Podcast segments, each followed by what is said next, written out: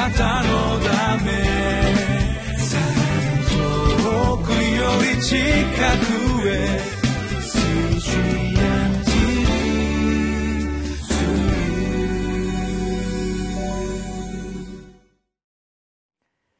11月16日のリビングライフの時間です。私は世田谷区にあります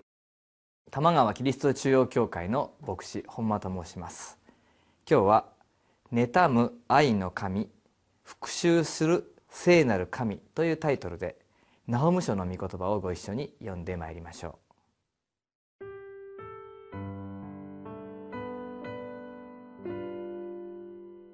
ナホム書一章一節から五節ニネベに対する宣告エルコ主人ナホムの幻の書主は妬み復讐する神。主は復讐し憤る方。主はその間に復讐する方。敵に怒りを保つ方。主は怒るのに遅く力強い。主は決して罰せずに置くことはしない方。主の道はつむじ風と嵐の中にある。雲はその足でかき立てられる砂ほこり。主は海を叱ってこれを枯らし、すべての川を干上がらせる。バシャンとカルメルはしおれ、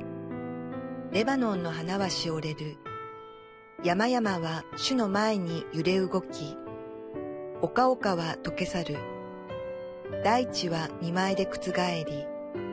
世界とこれに住むすべてのものも覆る。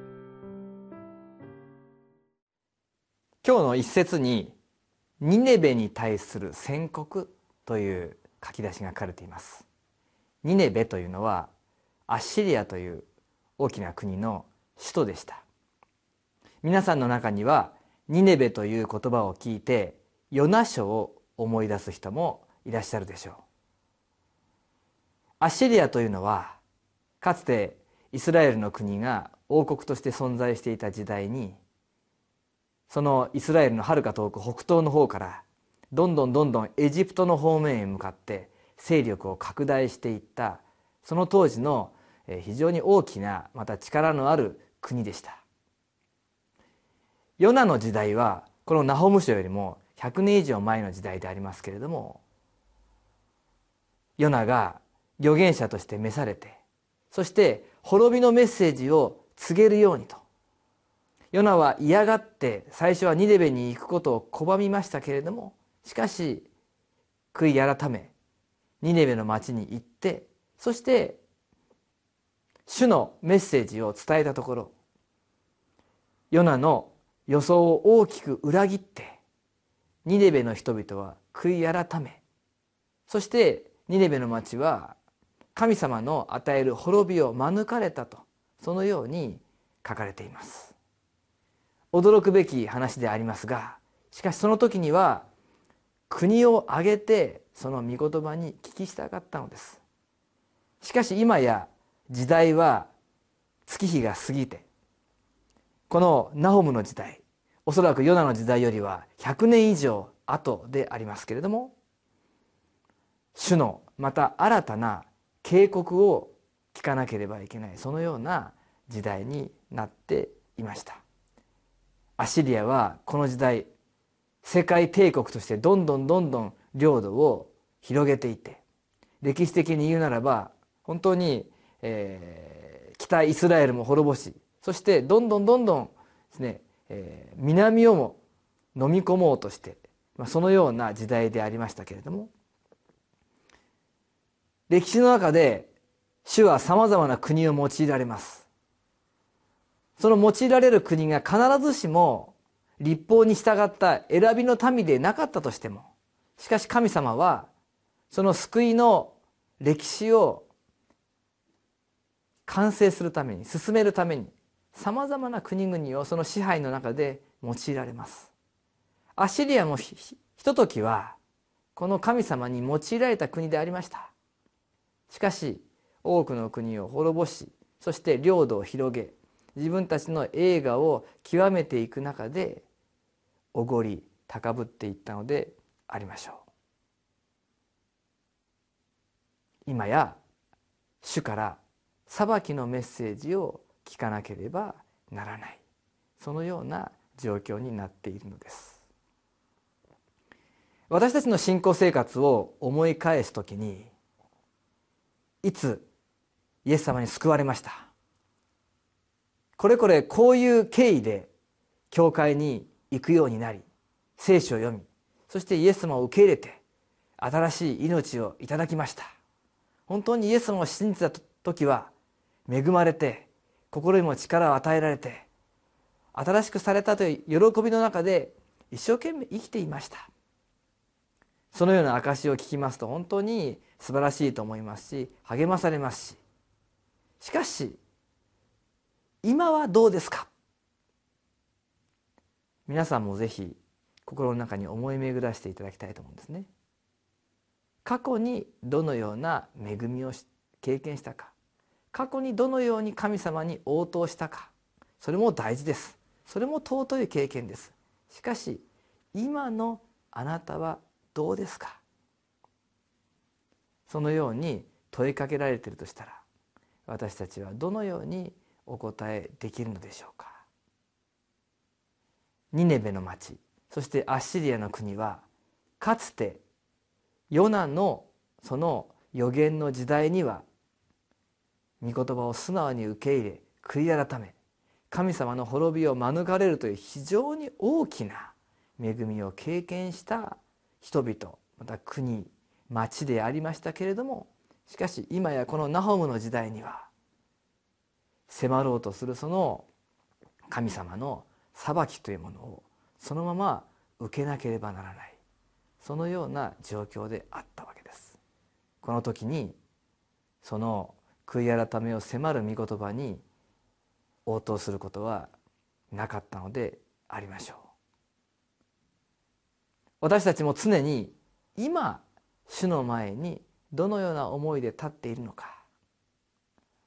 そのことをしっかりと心に覚えてまいりたいと思います。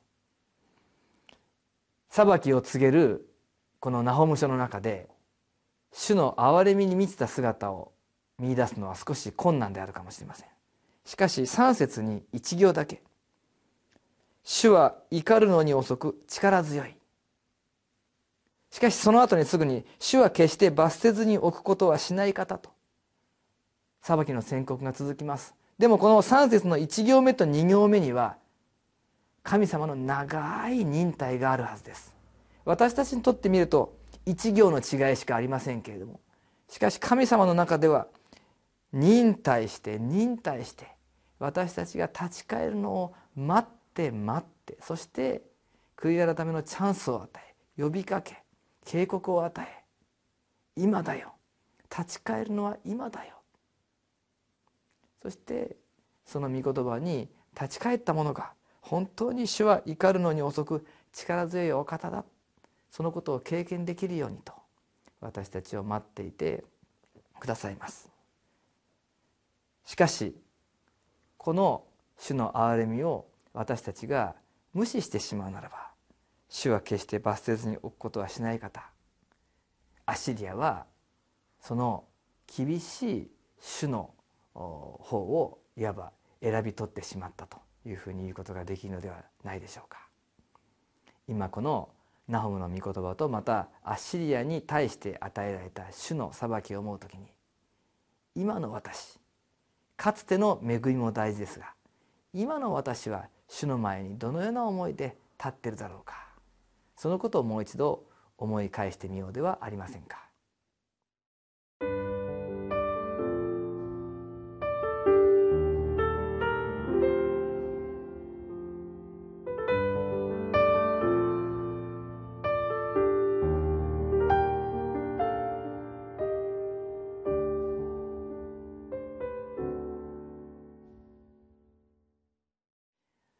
今日の黙想エッセイの一番最後にこのような文章が載せられています。何があなたの心を支配しあなたの人生を実際に動かしていますか？あなたは何のために泣き笑っていますか？イエス様が私たちにくださった至上命令を人生で最も重要なミッションとして受け止めましたか？あなたの関心を主の関心事と一致させましょう。私たちが救われた時また主の大きな恵みを経験した時に私たちの関心事は主のためにそのような思いで満たされることでありましょう。しかしだんだん時間が経つにつれてまた日常の生活の中でさまざまな必要を感じる中で私たちの関心事はもしかしたら変わってきているかもしれない。主の願っておられることとずれているかもしれない。今や私はクリスチャンだ。そして毎日ディボーションしながら生きていると思いながらもほとんど生活の関心事は自分自身のことだけになっているかもしれない。でも主はまだ待っておられます。私たちがもう一度主から与えられたミッション使命を本当に確認して本当に主を見上げながら歩んでいることを待っておられます。お祈りをします。愛する天のお父様今日もあなたが私たちに呼びかけてくださっていることを感謝します。あなたは怒るに遅い方今でも待っていてくださる。私たちの応答を待っていてくださる。そのことを感謝します。その主の御声をしっかりと受け止めて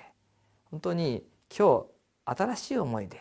あなたへ仕えまたあなたへの献身を下げるものとならせてください。イエス・キリストの皆によってお祈りします。アーメン。なたのため。遠くより近くへ。